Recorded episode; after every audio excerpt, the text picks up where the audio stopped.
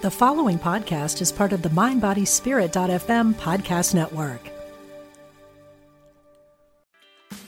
Meditation doesn't have to be a solo practice. Meditation is more fun with friends.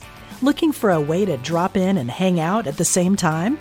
Join us online at Omega Institute for a meditation party with self-proclaimed meditation nerds Dan Harris, host of the 10% Happier podcast, Sabine Selassie, and Jeff Warren. This 3-day retreat will stream live from Omega's Hudson Valley campus, May 17th to 19th. Don't miss the party. Reserve your spot at eomega.org/party today.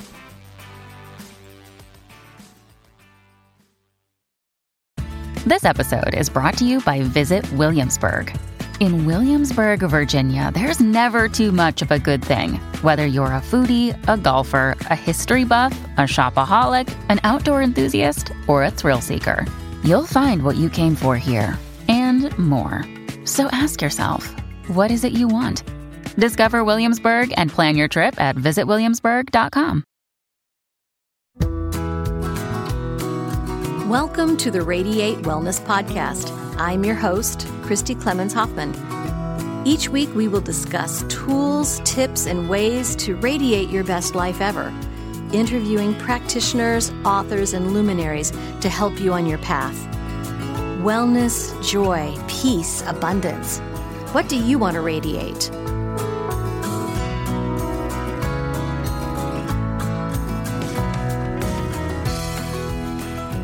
Hello and welcome to the Radiate Wellness Podcast. Today I am joined by Michael McPherson, who is the author of Everything You Never Learned About Sex, Take Back Your Masculine Power and Use Your Sex Energy for Good. And we're going to radiate peace and ease concerning sex and sexuality. Well, hi Michael, welcome and thank you for joining me. Thanks so much for having me on. Absolutely. So this book, Everything You Never Learned About Sex, just give us a nickel tour, synopsis. Sure. Yeah. It's essentially a blueprint for men to follow, start to finish, for them to obtain, grow into, expand to a more empowering relationship to sex and sexuality. For the most part, we're introduced to sex at a very vulnerable time in our lives, around puberty, when essentially everything about our life is changing. And how most of us were introduced was through forms of entertainment like pornography. So we've come far or gotten far from what you could say is our original blueprint or our original design around sexuality. And this book is really intended to help men make the journey back to their original blueprint. Nice. So what is this original blueprint that you're talking about? Sure. Well, the original blueprint is sex being used for good and our sex energy being used for good. So the purposes of sex being to connect, to share in intimacy, to co-create, to heal, and to access the divine. So instead of it being a simple tool for physical pleasure or even a means of releasing stress, avoiding deeper wounds, things that we don't want to face in our life, having it be something that's carries intention and is a space for the miraculous, essentially. Oh, absolutely. So you're talking about sex being co-creation. Can you say a bit more about that? Sure. It's my personal belief that our sex energy is the most creative energy in the universe. And it is a tool, if you will, that was given to us by our Creator. So it's something we're born with. And that's a misconception that a lot of people don't know, because it's termed sex energy. So they think it means something sexual, and it's really not. It's just, it's an energy that originates from around our sexual region, our sex organs. And that's why it's called sex energy. It's known by other names: Kundalini, life force energy, prana, mana. It's all the same thing. But I call it sex energy because it's an invitation, obviously, into this conversation, which is one that I want to have. So we're born with our sex energy, and then we go through puberty and our sex hormones come online and we experience our sexuality. But when we come together with another person, we are really harnessing our sex energy, this creative life force energy, to create something. And what we create depends on our intention during that space. So my beloved and I, anytime we make love, we always set our intention. What do you want to create? What's your intention for this experience? And that's what we invite in as we make love. Because when you, our individual sex energy is powerful in and of itself. You know, us in our own sovereign being, our sex energy is very powerful and very creative. When you bring that together with another human being, it amplifies exponentially. And therefore our ability to create or co-create together amplifies exponentially. So it's all based on what we intend to create. And I say that whether you're conscious of it or not, whether you conceive a physical child or not, you're always conceiving something during the act of lovemaking. Mm-hmm. And what you're conceiving is completely up to you. Wow. And so how did you approach this conversation with your beloved when you were first becoming intimate? I mean, that's got to be a kind of a tricky thing to navigate. Sure. Yeah. Well, we didn't necessarily have a conversation up front. So she was ahead of me in this area. And really the whole reason not the only reason, but a big reason I wrote this book is because I needed to heal in this area. And at that point in my life, I was looking around for other mentors and other leaders that I could learn from. And I couldn't really find any. You know, I knew of the old school guys like David Data. I had read essentially all of his books. But there wasn't necessarily someone who had modernized the work for my generation. And so I thought, well, if there's nobody out there that's doing it, then it, at least in my immediate environment, then it must be up to me. So I'll start and take it upon myself to heal and invite other people into that as well.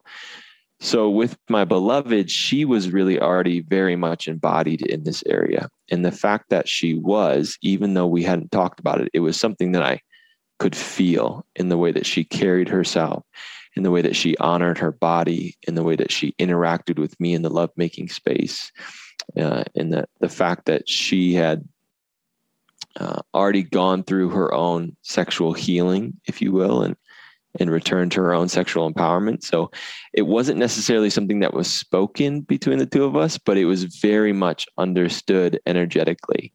And she is the one who really inspired me to grow in this area. She was the line in the sand for me where I said, none of these things from my past are going to go any further because this relationship is too sacred to bring any of that into here. Right, right. And when you talk about these wounds, can you be a little bit more specific? Sure. Yeah. Everybody's got wounds. We all. Oh, yeah. Some that we're born with, some that we experience at a very young age and they carry with us into our adult lives. And sex, money, and power are the big three, the way that we avoid our wounds.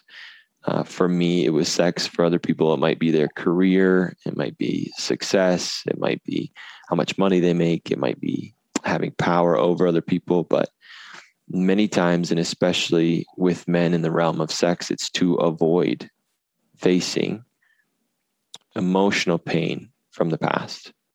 And for me, one of my biggest emotional points of emotional pain for me in my life has been not understanding why I'm here, not knowing why I'm here. What is my purpose? Why was I born? Right. And at times, why did you bring me here? You know, what am I doing here? And that was, throughout my life, and especially my young adult life, a source of pain for me because I didn't have answers and I felt lost. So to avoid feeling that, I chased after women, and this quote unquote thrill of the chase kept me in a state of infatuation or a heightened state of excitement, just enough to keep me from feeling that wound of not understanding or not knowing why I'm here. And that's just one example. Another example is a lot of us men make it into our adult life without truly knowing that we are in fact a man, without truly understanding that we have what it takes to be a man in the world, because that was never really given to us or bestowed to us from our own fathers, that understanding. Right. So we look for ways to validate our own masculinity, and we take it upon ourselves to validate our own masculinity. And so I did that through conquering sex in women. And so I became, quote unquote, Conan the Conqueror, and every notch on my belt made me feel like more of a man. And, slaps on the back and arms around the shoulders from other men my age built up my self-esteem as a man. But of course, it was built on a false principle, wasn't real. And I needed to keep conquering. I needed to keep going in order to keep that story alive, which pushed me further into distorted expressions of sexuality and shame and all of those things, which we can, of course, talk about. But the wound itself was never having heard from my father because of his own upbringing, his own lack of expression, that you are, in fact, a man now. You have what it takes to go forth and be a man in the world. I believe in you. You can do this. And so I was needing to prove that to myself somehow. And again, you can prove it in many different ways. For me, it was proving that through women and sex. Right, right. So a form of toxic masculinity. Sure. You know, we're talking about that quite a lot, that there's something very sacred in the feminine. There's something very sacred in the masculine as well. But when it turns to wounding ourselves and others, and that takes on some toxicity. Absolutely. So you wrote this book for men. Yes. And, why did you think that men needed this? I think it's pretty obvious, but I'd like to hear from your words. Yeah, again, I needed it. So that's how I knew. And I had, by the time I wrote this book, I had done a lot of growth, personal and professional development in my life. I had gone to many development courses. I had participated with a company called Landmark, done personal and professional development. Hey. I had even coached a lot of those courses and participated at a higher level. And still, this area of life was a source of disempowerment for me. I was still watching porn on the back end. I was still having one night stands. I was still being disingenuous in my relationships with women. So I wrote this book because I knew that I needed to heal, and I knew that I wasn't the only one. And I actually, before I started writing, I was just starting to have honest conversations with the men in my life. I have a lot of wonderful men in my life, and I'm a part of even a beautiful spiritual community. People around me have similar beliefs that I do. They're living in a very spiritual way, I guess you could say. But when I asked them, are you still watching porn? 100% of them said yes. And many of them were still, or were in romantic unions and romantic relationships at the time. And not like that's the only question to ask, but it tells you a lot. It told me a lot at that time. And men that I looked up to and respected were still doing these things in this particular area of life. And I just knew it wasn't right. Something's not right here. There needs to be a higher standard for us. We need to hold ourselves to a higher standard. So that was part of my inspiration as well. And so what do you see as the downfall of porn, of the problem with it? Yeah, so it comes to us at a very young age, Right. It came to me right as I was going through puberty. And our minds are very malleable at that time. Our minds are very malleable in general, but especially then in our youth. Right. And so having no context for what sex was, for what it looked like, for how men and women were supposed to relate to each other in that space, having really zero understanding going into it. When I opened up my computer screen and started looking at porn, that became to me what sex was or what it was supposed to be.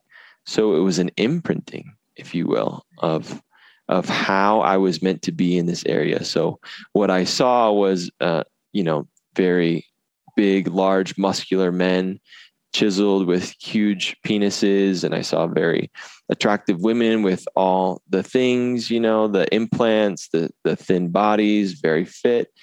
And of course, the expression of one to another, the man being very aggressive and, dominating, if you will, and the woman desiring to be dominated. And that's what a woman wants. So almost immediately it bore insecurities in me because I looked at these people and I said, that's not me. I'm not that. Yeah. I'm not 6'5" and chiseled, I don't have what he has.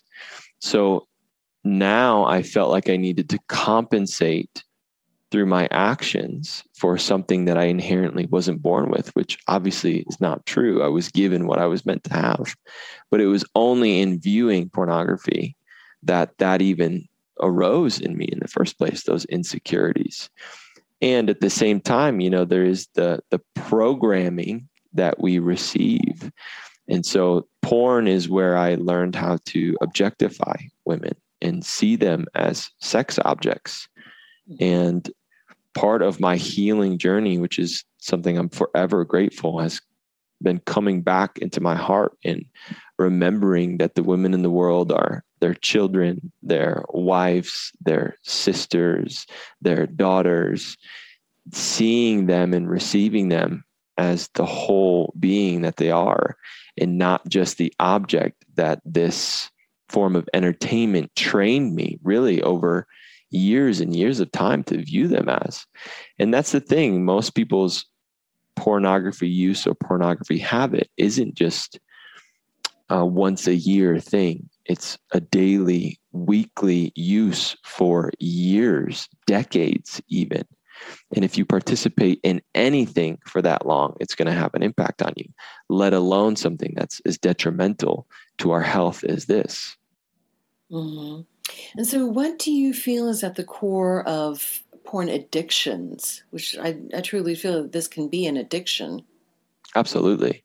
Yeah, it was at one point for me. So there's certainly the biochemistry that takes place anytime you are participating or watching porn. You get drops of dopamine and other neurochemicals that drop into your system, those reward chemicals that have us feel good. The longer we go, the more we need to experience that same high, if you will, which leads to more and more distorted expressions of sexuality. Mm-hmm. It's not the nudity in porn that men or people are addicted to. It's the novelty. It's the newness. It's the differentness. It's the ability to be with 10 different women in the matter of 20 minutes, if you will. So that trains our mind to be addicted to the chemicals of infatuation, which actually translates into relationships as well. So then when you go out in the world and you leave your computer screen and you start to interact with real women, you're still addicted to the chemical high of the newness of a relationship. So when that wears off, as it does and did for me in every single one of my relationships, I didn't have the ability to mature into a new kind of love, a more mature expression of relationship and love and even intimacy, because I thought that when the infatuation and the chemicals stop, that means it's over, that something's wrong here. This is clearly the end. And then I would jump ship to the next relationship. So what's the solution to get off of that wheel and into healthy, fulfilling relationship? Yes. So there are many solutions and there's a lot of opportunities to heal. But I think for me, the biggest solution that I know of is really coming back to nature. Yeah. Nature designed us intelligently to be a certain way, especially with our sexuality. And this world that we experience through technology and through our computer screens, it's really a synthetic creation. It's not real. everybody knows that pornography is not real. It's a form of entertainment. It's meant to be addictive. It's meant to excite us, but it's not a real expression of what goes on in the real world or real interactions between men and women.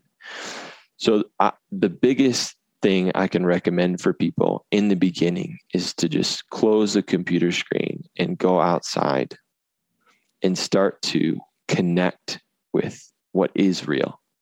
Put your bare feet on the ground, start to harmonize with the radiance and the frequency of Mother Earth, start to take in your environment and remember where we come from, remember all that we're connected to. And that in and of itself starts to calm the nervous system from those patterns of excitement and infatuation and all those heightened expressions that the nervous system takes on. That's probably a big step one. And I know I've talked to many men and they say it's incredibly difficult to go, quote unquote, cold turkey. And I understand because that's what I did. And I always say that the programming that we received for 10, 15, 20 years of our lives is not going to disappear overnight. Mm-hmm. So we have to have patience and we have to have understanding that this is going to take time. Something that was programmed into us and we developed over the course of a couple decades isn't going to disappear in 2 days. Support for the Radiate Wellness Podcast is made possible in part by listeners like you. Would you like to support this podcast? Visit radiatewellnesscommunity.com/podcast for more information. Right, right. Well, and porn is not a new thing. I mean, there were paintings in ancient Egypt, ancient Rome that were pornographic. I mean, this is something that has been going on for thousands and thousands of years. Seems like it's a lot more synthetic, a lot more prevalent now, perhaps. Yes. Right. Now, something I really enjoyed in your book is that you talk about vibration. And I just thought that was a remarkable thing to see in a book about sexuality, and I absolutely loved it. Can you talk about raising your vibration? Absolutely. Yeah, so there are obviously higher frequency expressions of sex and sexuality, and there are lower frequency expressions of sex and sexuality. And our expression of our sexuality is forever and always dependent on our vibration and where we are at in terms of our vibration. So I know it's a trending word. A lot of people have probably heard it. It's out there. It's connected to a lot of different modalities, but vibration for me is really the energy that you carry, the way you are, the energetic signal that you are actually emitting from your body. And so we can all think of this in terms of, you know, there's people who are expressing, you might encounter someone in your day-to-day life who's unhappy, who's grumpy, who's holding judgments, who's begrudging towards the world, hates their job, doesn't want to be at home. And they emit a certain energy that we feel. Right. And then there are those people that are in love with their lives. They truly appreciate each day that they're given. They live in a state of gratitude. And when we interact with those people, it feels very different. We generally are uplifted in their environment or in their field. Mm-hmm. So that's vibration. And it applies to this conversation as well. And it applies to the use of our sex energy. You know, our sex energy can go to work creating more distortion or distorted expressions of sexuality, or it can go to work for really what I believe it was intended to, which is creating our heaven on earth, creating more love in our immediate relationships. And if we can do that in our immediate relationships, in our romantic unions, then we can certainly do that in our world. But if we can't do it at home, how could we ever expect to have peace, love, and harmony in our planet? Oh my gosh, I just love that. That's wonderful. Which to me begs the question, should we be teaching this to our children?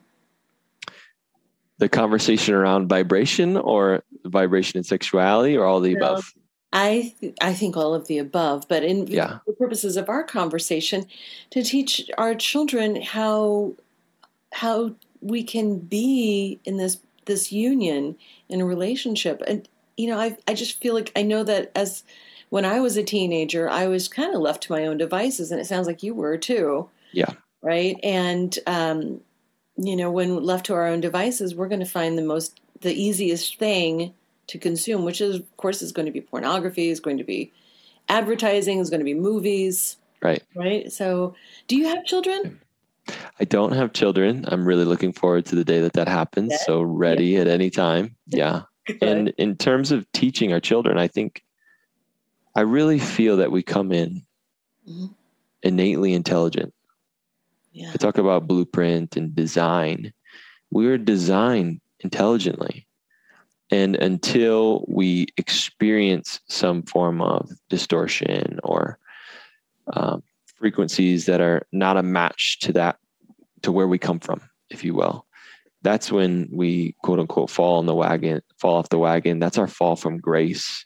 So with children, I don't necessarily know that we have to lead with words, you know, and exactly. Especially when it comes to sex, it's like having the sex conversation. What do I say? I talk to a lot of parents. I work with a lot of parents, and they always want to know, like, what do I talk to my son about? How do I have this conversation with him? And I say, you know, sometimes you just don't. Sometimes you just create a safe environment where you can talk about anything, and you let them be kids. Of course, you want to protect them. You know, we do our best to protect our children from what they're exposed to, protect them from harm. But I think the point is to really allow them to develop naturally. And maybe they're going to teach us some stuff around sex and sexuality, right? Because they won't come in with the same shame. They won't come in with the same fears. The reason I reached for porn initially is because I was scared to talk to my parents about it. I was scared to talk to my parents about sex and sexuality. Right. And if that fear or hadn't been there, or if we had already created a container of safety with each other, I probably would have felt safe to open up to them. And that would have been the start of my relationship to sex and sexuality. But I turned to porn because I was afraid to talk to them about it. So I thought porn was a safe space where I could go to learn about sex. And then it was a long fall from there for many, many years. But I think we can prevent that by just creating emotionally safe environments. And we do that by doing the work ourselves, by healing our own relationship to sex and sexuality. Because our children are just balls of energy when they first show up in the world. You can't talk to a child and have them understand you, but they feel you. They take on your energetic imprinting. So if you have two people that are in relationship, in union with each other, and what they're emitting is genuine intimacy and love and safety, the children are going to feel that. Absolutely, yes. I do feel that it is best to lead by example than try to find words that are going to be inadequate. Right. To lead by example. And that starts with the vibration. That starts with occupying our space in the world. Right. Absolutely. Yeah. And I'll say, you know, I love my parents. My parents are amazing, and they have given me so much in life and such beautiful life experiences. And when I was young, even at a very young age before puberty, I remember feeling emotionally a lack of intimacy between them. That's what I witnessed, a lack of closeness. Sure. And that impacted me even as a child.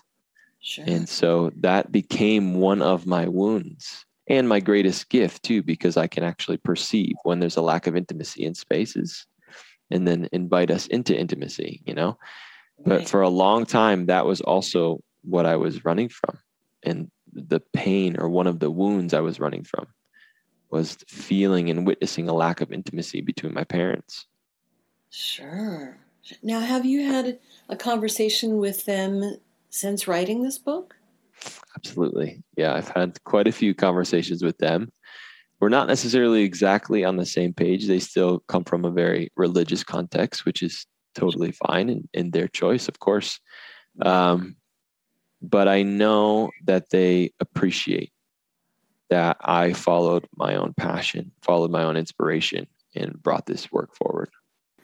You know, there is nothing in any of our texts, religious texts or otherwise, that preclude us from celebrating our relationship with the divine, celebrating our relationship with God, in our romantic relationships. Yes, can you talk about a bit about how we can incorporate the divine? Yes. So all of us by nature are, of course, divine beings. We come from a divine source. And even though we incarnate into this very physical experience in these physical bodies, most of us are still that spirit self, mostly that spirit self, mostly that divine self.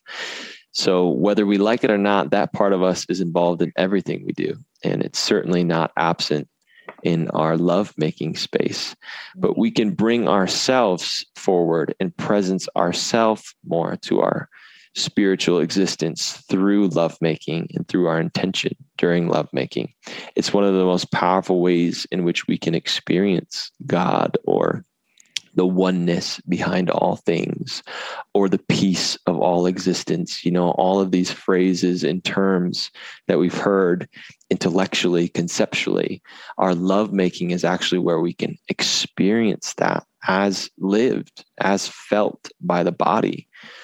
And what I love about the lovemaking space is, and I say this in my book as well, it's the perfect analogy for life. Lovemaking, sex is the perfect analogy for life. There's so much we can learn about ourselves here.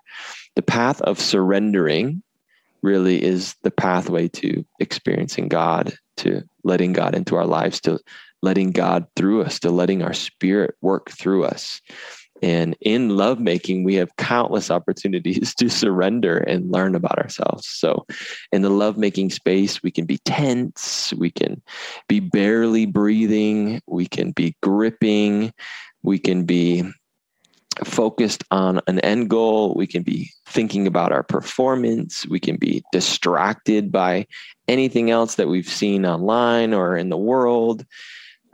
Which is, you know, a lack of presence. So bringing our awareness to that space, we can really get present to all of the things in our life, all of our ways of being that keep us from receiving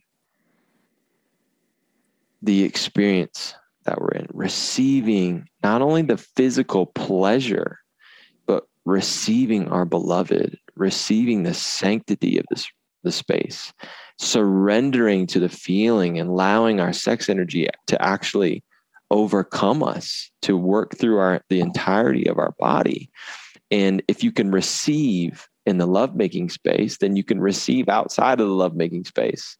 You can receive the beautiful things that happen in your life, right? And you can allow those things to hit you and really be fulfilled by those things. You can receive your coworkers and how beautiful it is that you're both working towards a shared vision. You can receive your family, your friends, the opportunities that come to you. And I have said that the receiving is the work of the 21st century, especially for men, to allowing life to fully hit our hearts. And if we can do that in the lovemaking space, we can do that anywhere. Oh, absolutely. So it opens up a sense of vulnerability as well, and just opens up the entire body to receive. Absolutely. Right. No, that's beautiful. So it can truly be a spiritual experience. It absolutely can. It is a spiritual experience. It's just a matter of how attuned we are to that experience. Right. And whether we receive it as such too, I believe.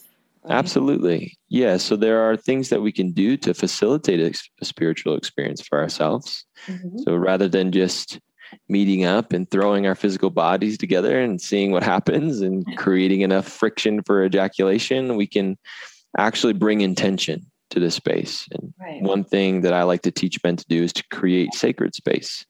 So anytime you create sacred space, or go into a space with somebody, it's a container that you're sharing. You guys are in a space together.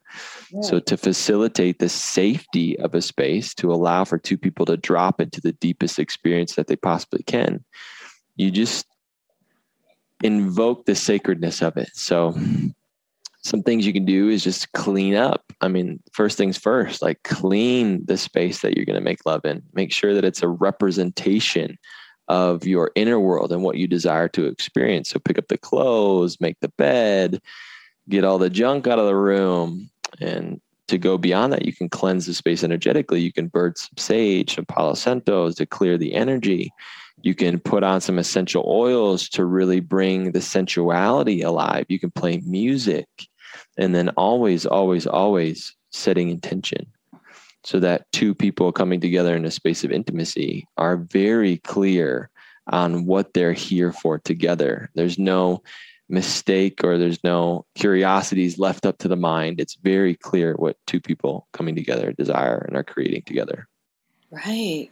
Beautiful. And then you work with clients. You work with people on mentoring them in this way.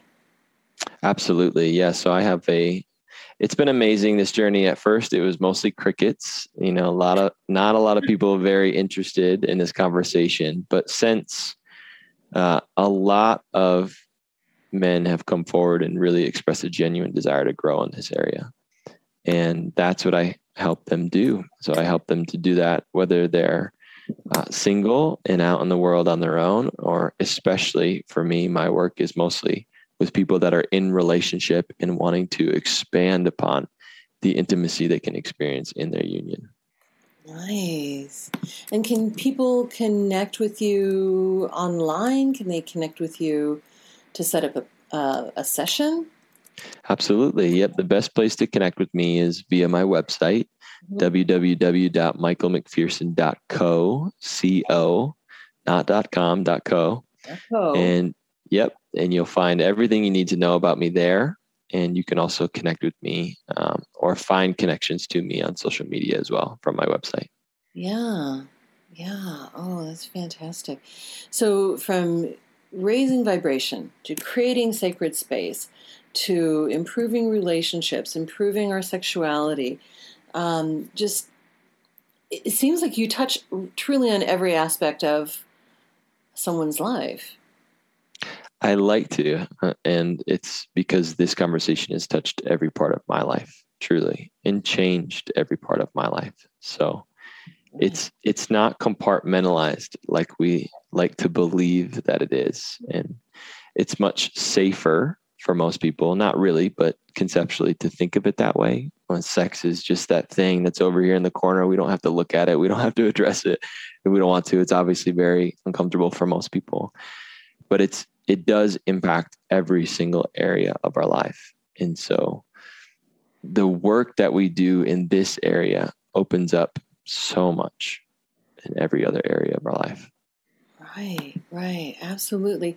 Now, is there anything that you feel like we haven't touched on, haven't talked about that you think is important to mention? Well, just that last question, a lot of people are afraid to approach this conversation because they think that in order to be, let's say, embodied in their sexuality, that they need to go to tantra courses, that they need to get naked and dance naked in a room full of other people, that they need to do all of these wild and, audacious things. And it's just not true.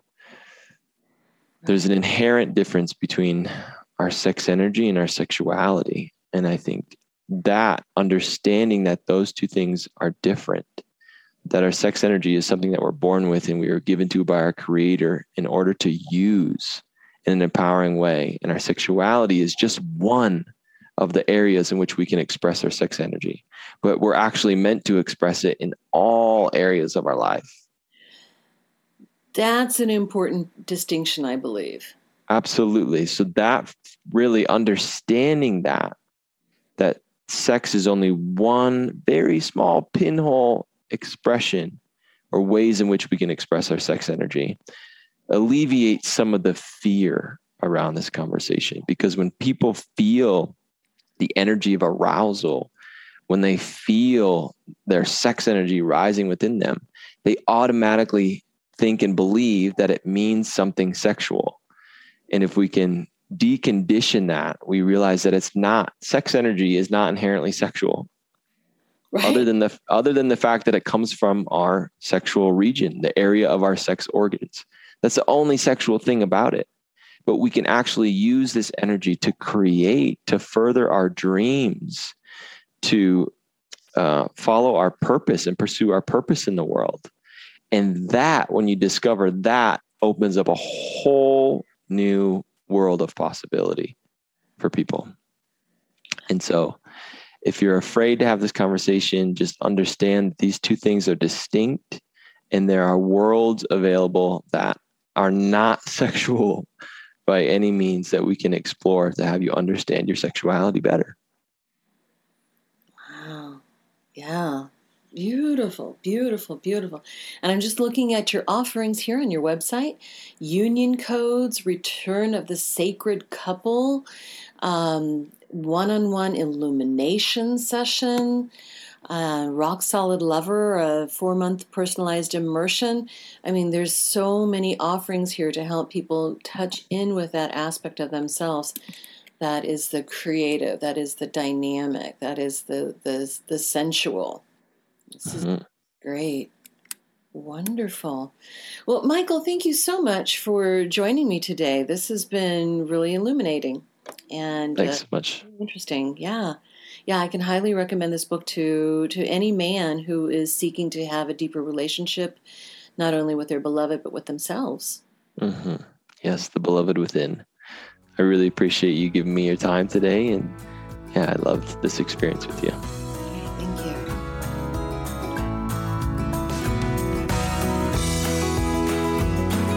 Radiate Wellness is a community of holistic and alternative healers and consultants based in the Kansas City area, dedicated to helping you create spiritual, energetic, and physical well-being. To learn more about our practitioners, services, classes, and events, or to schedule an appointment, visit us at radiatewellnesscommunity.com.